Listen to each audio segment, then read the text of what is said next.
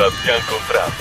Arnold Knights a Bastian Contrario. Fake news. È sempre un momento importante per me, quello in cui dedico di preparare per voi, mie care pirate e pirati di ogni provenienza e partecipazione, la nuova puntata. Mi sento sempre costretta, ridotta, contenuta nell'ovvietà del fare una sola puntata per settimana, quando vorrei invece, lo sapete, parlare direttamente con ciascuno di voi di tante e tante cose, sentire le vostre voci e cogliere il vostro sguardo sul mondo in un confronto diretto e aperto, occhi negli occhi. Resta viva e consistente, tuttavia, la gratitudine per questa possibilità che viene data da tante parti al mio Bastian Contrario di arrivare a voi. www.astaradio.com, Radio RCS Londa Veronese, zona rossa di Radio 100passi.net, dove il numero 100 è scritto in numero, e CS Magazine. Ed è sempre aperto il mio invito ad essere raggiunta da voi tramite la pagina Facebook di Bastian Contrario o la mail elideworst@gmail.com, dove la I è una I semplice. E dopo tutte queste chiacchiere, a tutte e a tutti voi il mio immancabile augurio. Salute!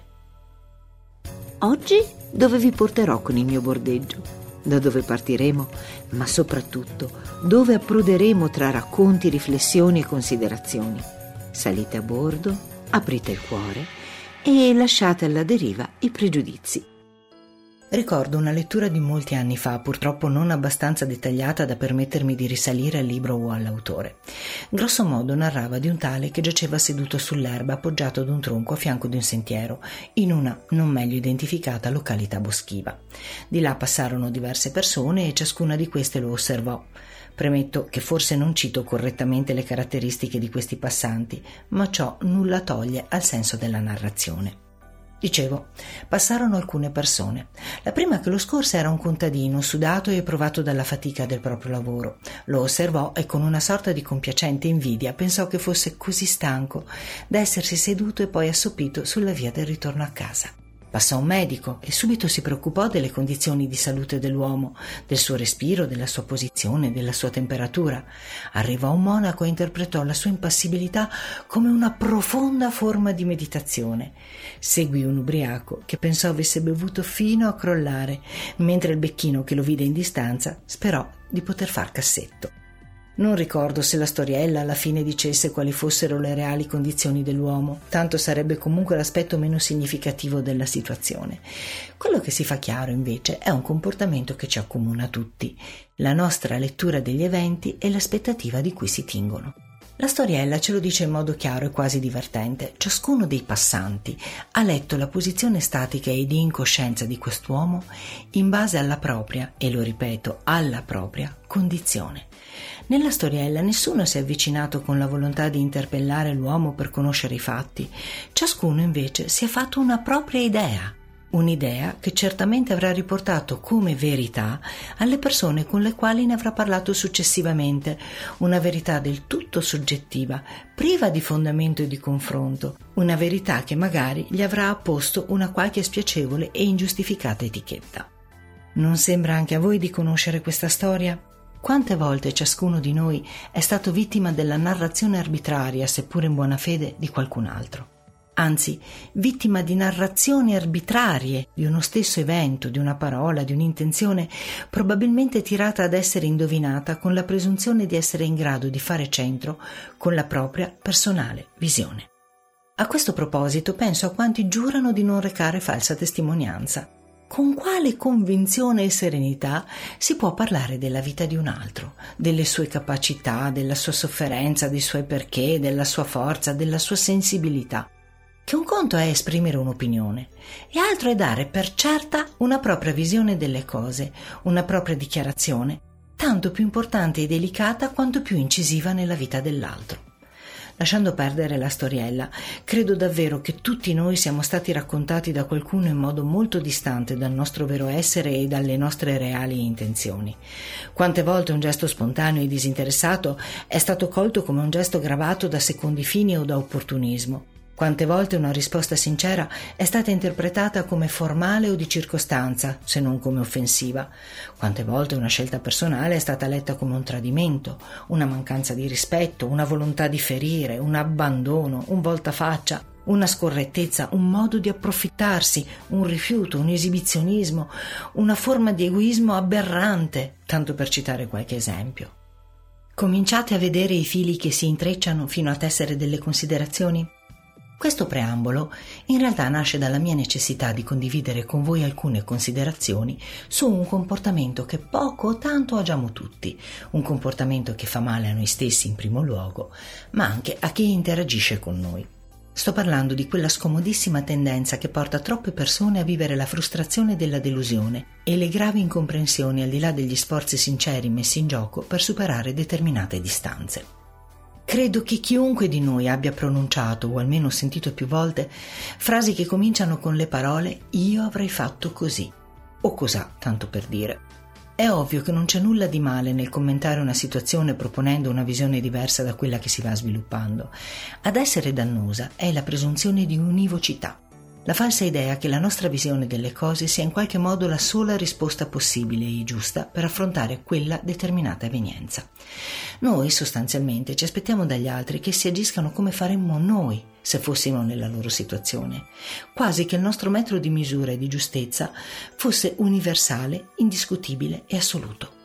Ma questo modo di vedere le cose, per quanto banalmente spontaneo e diffuso, non ha nulla a che vedere con la natura reale dei fatti. Inutile dire che se qualcuno cade è ovvio che si va ad aiutarlo ad alzarsi. Sì, probabilmente la maggior parte delle persone, si avvicinerà ad offrire il proprio aiuto. Magari però, tra quelle volenterose, una avrà i dolori alla schiena, malgrado la buona volontà non sarà in grado di farlo, un'altra non può permettersi di perdere l'autobus, pena il licenziamento in caso di ritardo, e seppure a malincuore sarà costretta a non offrire il proprio aiuto, un'altra ha un viscerale timore delle malattie o degli estranei e pur ritenendo giustissimo aiutare non sa vincere le proprie paure. Ma ci sarà sicuramente chi non si curerà affatto che la signora sia caduta, chi la giudicherà con arroganza un incapace che dovrebbe starsene a casa sua, chi addirittura godrà di quella rovinosa caduta. Cominciate a mettere a fuoco con me quanto sia arbitrario aspettarsi dagli altri che facciano come faremmo noi. Arbitrario e deludente. Arbitrario perché assolutamente non sostenuto da alcuna motivazione, regola o legge che stabilisca che qualcuno debba comportarsi come noi ci aspetteremmo. Per quanto logica possa sembrarci una certa situazione, di certo essa avrà tante sfumature e risvolti quante sono le persone a prenderne parte. Proviamo con un esempio personale. Una sera d'inverno, una zia ultra ottantenne che vive sola a 50 km da me, ma a 200 metri da mio cugino, non rispondeva al telefono. Il segnale dava libero, ma nessuno sollevava la cornetta. Inutile dire che a quell'età, soprattutto conoscendo le abitudini della zia in questione, una passeggiata notturna fosse alquanto improbabile. Mi confronto con mio marito. Forse si sta già preparando per andare a letto, riprova fra un po' che magari in bagno non sente. Con mia figlia, avrà le cuffie per la televisione. Certo, risposte plausibili, ma conoscendo io gli orari della zia meglio di loro, ero un po' agitata. Chiamo ancora niente. Mi vien voglia di partire e andare di persona. Chiamo mio cugino e condivido i miei timori su una possibile caduta o un malore, sperando che lui, come avrei fatto io al suo posto, si precipiti a vedere la zia, data la vicinanza geografica. E invece mi sento dire: adesso ceno, poi vado a dare la buonanotte alla mamma nell'appartamento sotto e poi vado a vedere. Mi sono sentita mancare.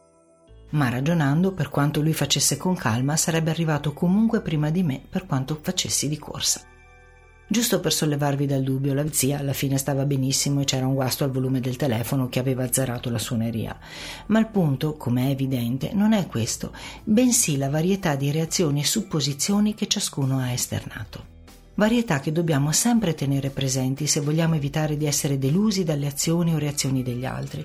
Non ha senso amareggiarsi per il modo di vedere degli altri, non ha senso sventolare con enfasi la bandiera del nostro punto di vista, che è buono solo quando la realtà delle cose gli dà ragione, altrimenti è solo uno dei tanti. Certo, noi abbiamo il dovere di ascoltarci e agire secondo la nostra consapevolezza e coscienza, ma non abbiamo alcun potere di imporci sulla visione dell'altro. Certo, possiamo anche arrabbiarci, imbufalirci e strepitare se capita, ma tutto ciò non servirà a far cambiare punto di vista al nostro interlocutore, a meno che non sia sufficientemente aperto, sensibile e intelligente da valutare posizioni diverse dalla propria, cosa che dovremmo sforzarci di fare anche noi. Ed è quando ciò non accade e noi invece ce lo aspettiamo che cadiamo vittime della delusione cui accennavo poco fa. Ci sentiamo soli, incompresi, non sostenuti, privi di collaborazione, ottenendo così 2 risultati negativi su 2. Non vediamo messa in atto la nostra strategia d'azione e ci sentiamo colpiti alle spalle. Peggio di così, ma c'è un altro aspetto per me più importante di questi, che deriva dalla presunzione di identità e aderenza universale al nostro comportamento. È quello che porta le persone a pensare, appunto, che il resto del mondo si comporti per dato di fatto esattamente come si comporterebbero loro, e questo, tra tutti, è a mio avviso il guaio più grande. Perché se è vero che una delusione ci ferisce, ma in qualche modo ce la cerchiamo, se è vero che le situazioni possono essere affrontate anche in modi diversi da quelli immaginati da noi, la sostanziale diversità di approccio alla vita ci porta a fidarci o a mancare di fiducia, ad esempio, indipendentemente dal contesto. Accade così che se io sono una persona ingenua, misuro sull'ingenuità il resto del mondo, restando sorpresa e confusa davanti alla malizia, figurarsi se mi trovo davanti alla vera malafede. Allo stesso tempo, chi sia un ingannatore, un mentitore, un approfittatore, mai e poi mai sarà disposto a credere nell'onestà incondizionata di chi trova sulla sua strada, e viceversa naturalmente. Difficile per una persona corretta aspettarsi dei tranelli. E questa è davvero una situazione più grave rispetto a quella che si limita ad avere opinioni su un fatto specifico. Nei casi precedenti, forse, parlando, si potrebbe anche trovare un punto d'incontro, non fosse altro che per il fatto che il suggerire una visione potrebbe riuscire a stimolare anche l'altro ad accoglierla e ad avvicinare le proprie posizioni. Ma in questo caso no, non bastano parole a evocare immagini e a cercare punti in comuni che, come dice Keban, chi vuol conoscere i propri pregi e i propri difetti rifletta su cosa si aspetta di ricevere dagli altri. Ed eccoci quindi alla meta del nostro bordeggio che, per non smentirci mai, riguarda sempre la nostra iniziativa personale per dare una nuova direzione agli eventi.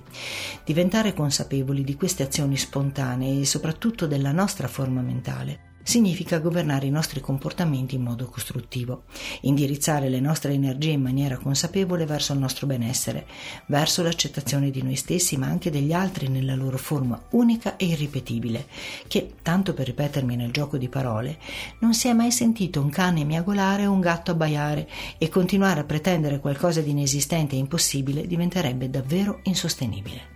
È inutile aspettarci dagli altri quello che non possono essere, quello che non possono dare, ma comprendendolo possiamo colmare noi stessi certi vuoti che per noi sono così significativi e rimettere le cose in equilibrio.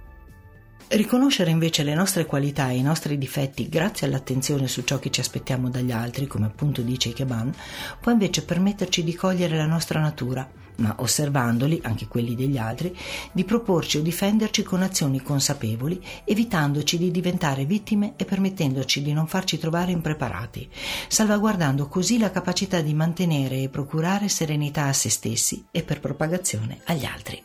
La diversità, l'unicità, l'irripetibilità sono le sole certezze che abbiamo riguardo a noi stessi e agli altri. Non dimentichiamolo mai.